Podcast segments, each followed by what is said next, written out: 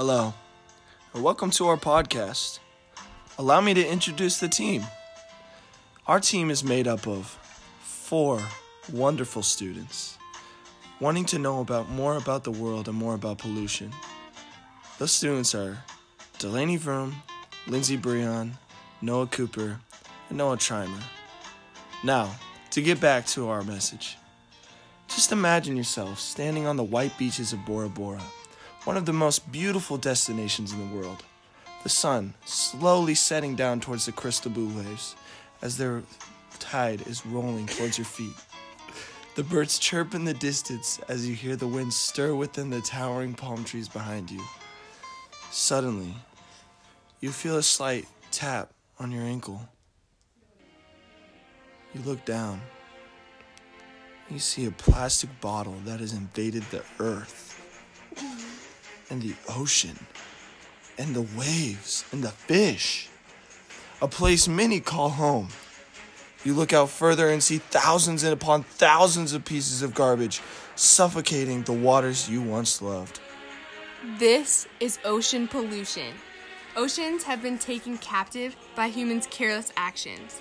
We treat the ocean like it is our landfill, dumping waste into the deep seas without even batting an eye. We've made what was once beautiful into a vast wasteland.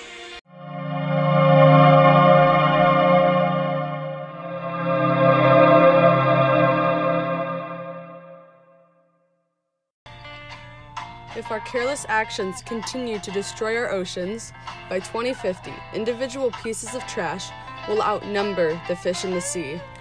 About 80% of ocean pollution comes from littered trash on land, and 20% is from marine shipping and fishing. And approximately 8 million tons of trash is brought into the ocean from the coast every year. More than 25% of samples of fish and shellfish from markets in California and Indonesia contain some source of plastic. Ever since the petroleum plastics have become a production in 1950, researchers have found that less than 10% of all plastic gets recycled.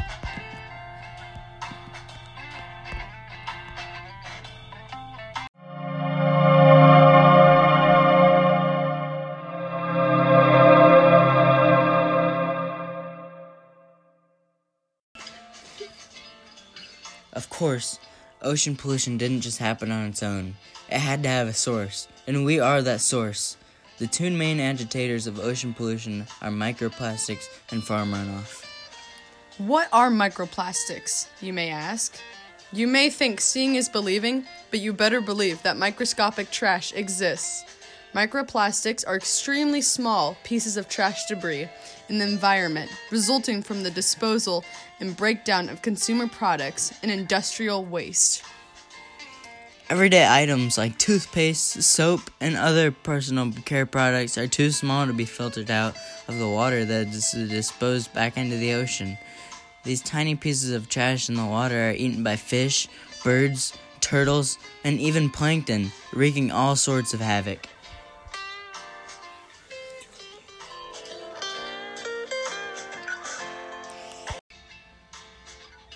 The major threat that microplastics pose is whale reproductive rates.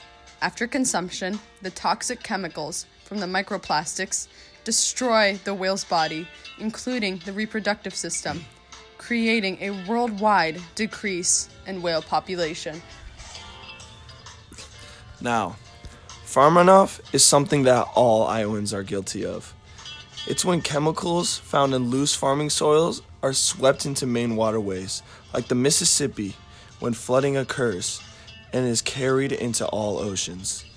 Farm runoff has major consequences, like algae blooms. Chemicals cause algae to overtake bodies of water. When the algae dies and decomposes, it consumes all of the oxygen in the water and causes marine life to die due to lack of necessary oxygen and nutrients.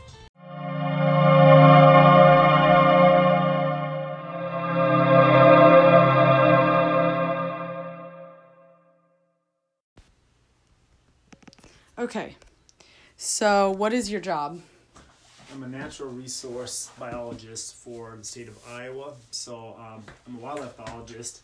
I cover 7 counties in central Iowa. And so my main purpose, my job, is to manage public lands. So we have about 47,000 acres we manage of land, and so that's working with land. But then the other part of my job is working with people, and they have questions on wildlife, general natural resource questions in those 7-county area. They call from everything from possums under their deck to, geese that are, I guess, aggressive, attacking people, things like that. So it's quite variable. Okay. And what is farm runoff, surface runoff? Right. So, natural resources, we deal a lot with erosion in Iowa, and a lot of the wildlife areas we plant down to help prevent some of that with, like, native grass. And so, farm runoff in Iowa, especially in this part of the state, where it's not real flat, you tend to get a lot of surface erosion. So anytime there's a hill, you get runoff with that. So in areas where it's real flat, if you go north central Iowa, erosion's still a problem, but as you get in southern Iowa, bigger hills mean more runoff when it rains, basically. And we have row crops, bare dirt. It's just a perfect storm to have runoff. If there's no cover crop or anything holding the soil, that's what plants do, is hold the soil. So in a natural situation, you have prairie grass. It really holds the soil good. But as soon as you disturb it and uproot it, which is farming, it's constant disturbance, to plant the crops, it can cause some pretty major erosion, especially when you get, some studies have shown a lot of these, you get erosion, but anything above an inch is when you really start to get the heavy erosion. So if you think you get, when you've had these 4, 5, 6-inch rains even in the past in one episode, you can just have tons and tons of soil go down the hill, especially the first time of the year when the crops aren't present. There's nothing to hold the soil at that point. And with the Mississippi being one of the borders of Iowa, how does Iowa affect ocean pollution and water quality? Sure. Well, everything runs downhill. It's like Red Rock here in the Des Moines River. It's silting in. If you go in the upper parts of Red Rock, you can see more and more mud flats that keep showing up. So eventually, like, Red Rock will fill up with silt. And so that's holding the silt back up to the dam. But a lot of the fertilizer runoff that goes through the water keeps on going down, and that's what's causing the dead zone, is the nitrogen levels.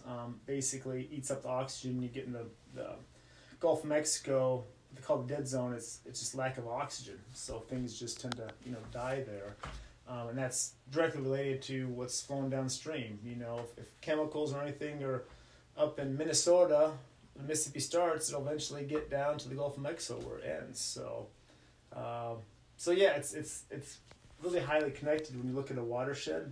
If you look at the Mississippi watershed, how many millions of acres that is, it's all headed to the same point right in New Orleans. So that's why we got to be, real careful on what we send down the stream, because it affects all the way down to the ocean, and, it's can be pretty significant, so.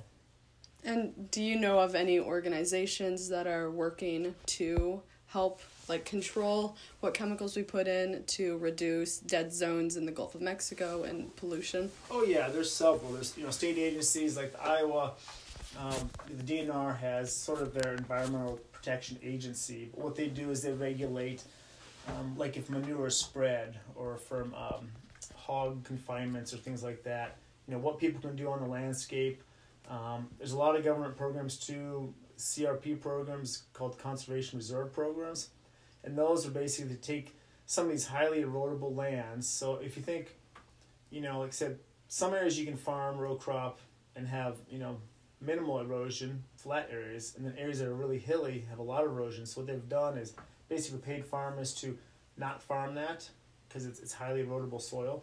They have all the different soils in Iowa labeled what kind of soil they are. And the highly erodible soils will basically pay the farmer to put in prairie grass to hold the soil.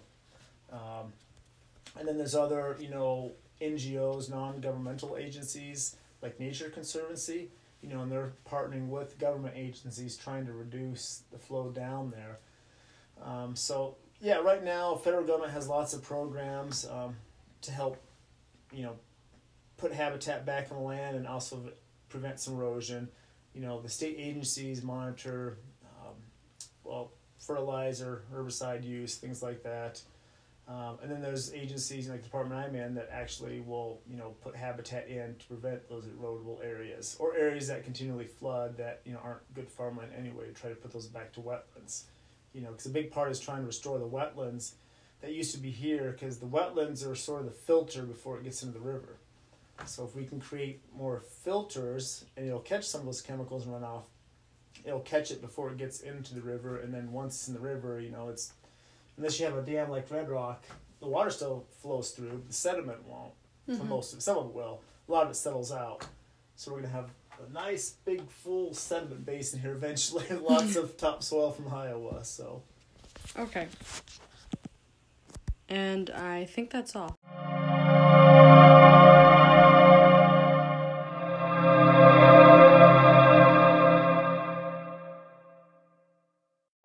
We have corrupted the harmony of the ocean, but that doesn't mean we can't fix it. In Genesis 2:15, it says, "The Lord God took the man and put him in the Garden of Eden to work it and keep it." There are little things you can do in your everyday life to take care of the earth. The first thing you can do is be mindful of what you buy. Try buying biodegradable products or recyclable products. Cut down on plastic water bottles and opt for reusable water bottles. Maybe even try using less paper. And after using your products, recycle them. Many daily household products can be recycled at local redemptions. At the redemption centers. Pop cans and bottles can be turned in at these centers instead of ending up inside of our oceans. Lastly, reach out in your community. There are lots of ways you can help, like cleaning up trash along highways, picking up trash that have been dropped on sidewalks in your local neighborhood, and cleaning parking lots around your community. While there are little things you can do in your community, global projects are in action to clean out the ocean. One organization is Oceana. Oceana is a nonprofit organization that is working to restore our oceans. 96% of all oceans are affected by the carelessness of our human actions. Obviously, Iowa is landlocked, so we tend to make an excuse that we can't help with the ocean cleanup effects. This is how Oceana comes into play. Oceana works to create and approve international laws that help preserve our oceans. How you can help is by donating money to Oceana to fund their projects that are working to save marine life. You can find out more about Oceana at www.oceana.org.